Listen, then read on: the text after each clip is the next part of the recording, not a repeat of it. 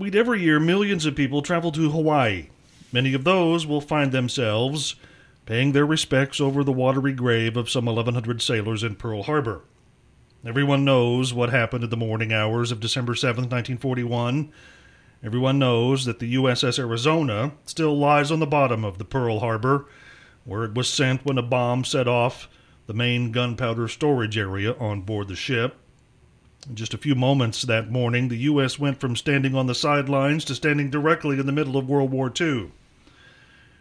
And in that few hours when the bombs fell, the men and women of the American military went about the business of being heroes.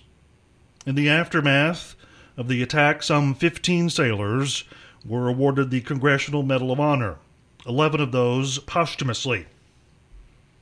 Men like Chief Water Tender Peter Tomich. The native of Bosnia immigrated to the United States in 1913, joined the Army in 1917 became a U.S. citizen. In ten days, he was when he was ten days after he was released from the service, he joined the Navy and was on board ship in Pearl Harbor on December 7, 1941. Tomich had no wife, no children, no relatives he knew about. You can imagine his character gruff seaman, grizzled face, Eastern European accent, almost like the Hollywood classic picture of a lifetime sailor. Pretty easy to say that the Navy was his life.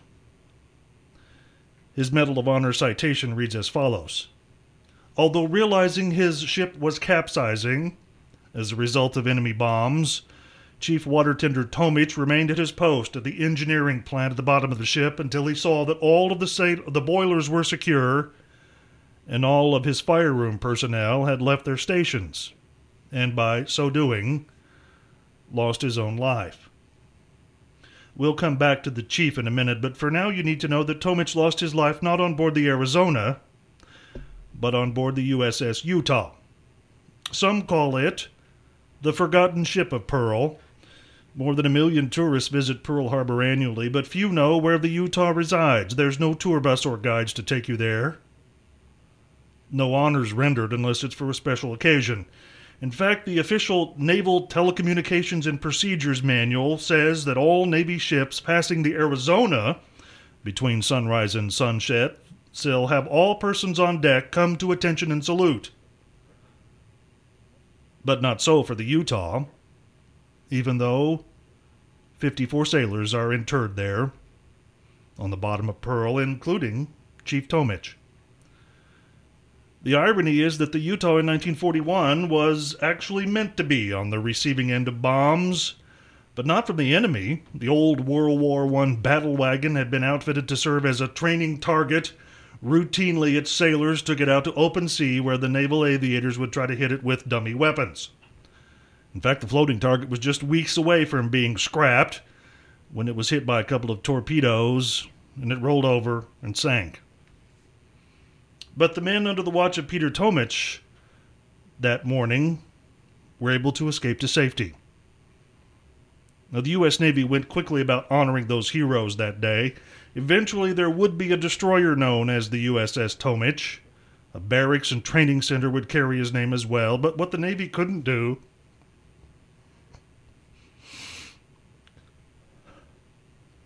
was give his Medal of Honor to his actual next of kin. So for many years, the medal held a place of honor with the family he did know, the Navy. It was on board the ship that carried his name. But when the ship was decommissioned in 1974, it was taken to Tomich Hall, the main academic building at the Senior Enlisted Academy in Newport, Rhode Island. The fact that the medal sat orphaned there for so long got to bugging a man named Rear Admiral J. Robert Lunney. In 1997, he began searching, eventually with his own money, for Tomich's actual real next of kin. It took 19 years, mostly because of the bureaucracy of the military, but in 2006, on board the aircraft carrier Enterprise, anchored off the coast of Croatia, the medal was presented with full Navy honors to a distant cousin of the man who had given his life so his shipmates could live.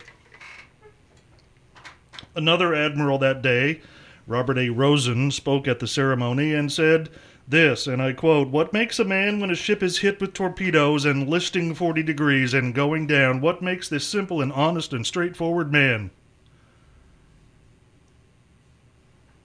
Stay at his duty station.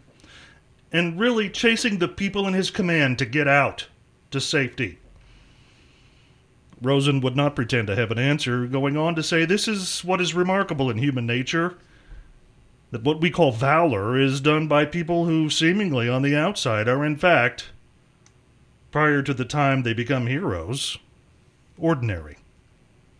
Heroes don't become heroes until that moment in time when they need to be heroes.